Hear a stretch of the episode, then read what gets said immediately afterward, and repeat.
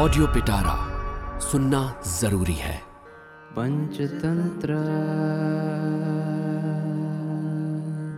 नमस्कार मेरा नाम है रिचा और आप सुन रहे हैं ऑडियो पिटारा और मैं लेके आई हूँ विष्णु शर्मा की लिखी संपूर्ण पंचतंत्र की कहानियाँ। इस कहानी का नाम है चतुर सियार और हाथी। किसी जंगल में महाचतुरक नाम का एक सियार रहता था। उसको एक समय जंगल में स्वयं मरा हुआ एक हाथी मिला वो उसके चारों ओर घूमा, परंतु उसकी कठोर चमड़ी को फाड़ने में समर्थ नहीं हुआ। इसी समय इधर उधर घूमता हुआ कोई सिंह वहाँ आया। सिंह को आया देखकर वो ज़मीन में अपना सिर रख और दोनों हाथ जोड़कर विनय पूर्वक बोला, स्वामी, मैं आपका रखवाला यहाँ बैठा हूँ। आपके लिए ही मैं इस हाथी की रक्षा कर रहा हूँ। इसलिए स्वामी, आप इसको खाएँ। प्रणाम करते हुए सियार को देखकर सिंह बोला, मैं दूसरे के मारे हुए जीव को कभी नहीं खाता।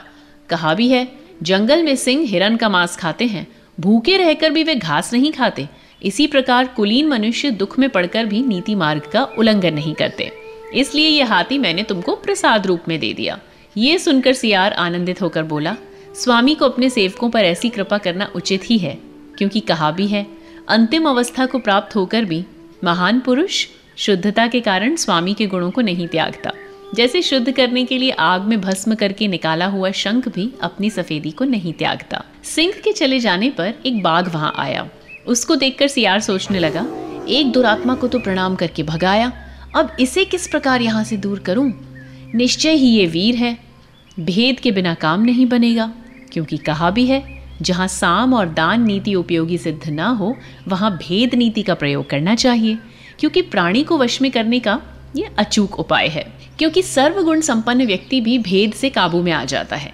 कहा भी है, अंतर में स्थित, विरुद्ध और सुडौल होने से मनोहर मोती भी अंदर से छेद हो जाने पर बंधन को प्राप्त हो जाता है। ऐसा सोचकर वो उसके सामने गर्व से कंधा ऊँचा करके आश्चर्य के साथ बोला, मामा, आप यहाँ मृत्यु के मुँह में क्यों आ गए? जिस सिंह ने इस हाथी को मारा है, वो मुझे इसकी रक्षा का भार सौंपकर स्नान करने को गया है। उसने जाते जाते मुझसे कहा है यदि मेरे पीछे कोई बाघ आए तो तुम मुझे चुपके से बता देना। मैं इस जंगल को बाघों से रहित कर दूँगा, क्योंकि एक दिन एक बाघ के एकांत में मेरा मारा हुआ हाथी खाकर जूठा कर देने से मैं नाराज़ था। उस दिन से मैं बाघों से नाराज़ हो गया हूँ। ये सुनकर बाघ घबराकर बोला, प्रिय भांजे, तुम मुझे प्राणदान दे दो। उसके यहाँ आने पर तुम उससे मेरी कोई बात न कहना। ऐसा कहकर वो तुरंत भाग गया। बाघ के भाग जाने पर एक चीता वहाँ आया। उसे देखकर सियार ने सोचा, इस चीते के दांत मज़बूत हैं, इसलिए इसके द्वारा किसी तरह इस हाथी की चमड़ी को कटवाने का कोई उपाय करूँ। ऐसा विचार करके वो उससे बोला, भांजे भाई, क्या कारण है कि बहुत दिनों बाद तुम दिखाई दिए? तुम भूखे की तरह क्यों दिख रहे हो? इसलिए तुम मेरे अतिथि हो, ये हाथी सिंह के द्वारा मारा हुआ पड़ा है। मैं उसकी आज्ञा से इसकी रखवाली कर रहा हूँ। फिर भी जब तक सिंह नहीं आता, तब तक तुम इस हाथी का मांस खाओ और आत्म तृप्ति करके भाग जाओ।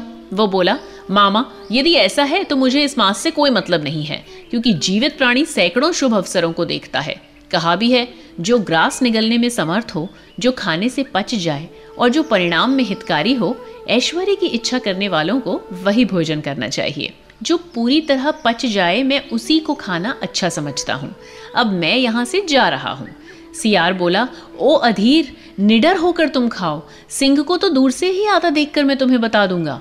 ऐसा करने पर चीते ने जैसे ही चमड़ी फाड़ी, सियार ने कहा, हे भांजे, भाग जाओ सिंह आ रहा है।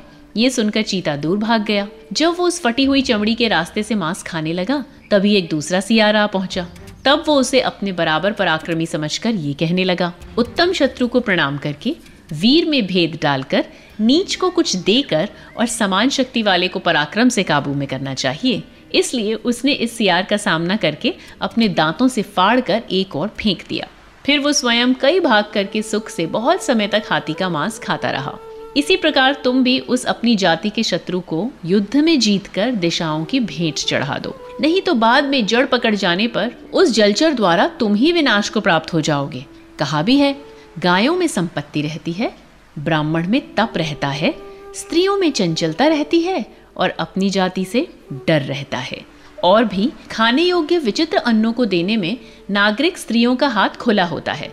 परंतु विदेश का एक बड़ा दोष है कि अपनी जाति उसको सहन नहीं करती, विरोध करती है। मगर बोला, ये कैसे? बंदर कहने लगा। पंचतंत्र।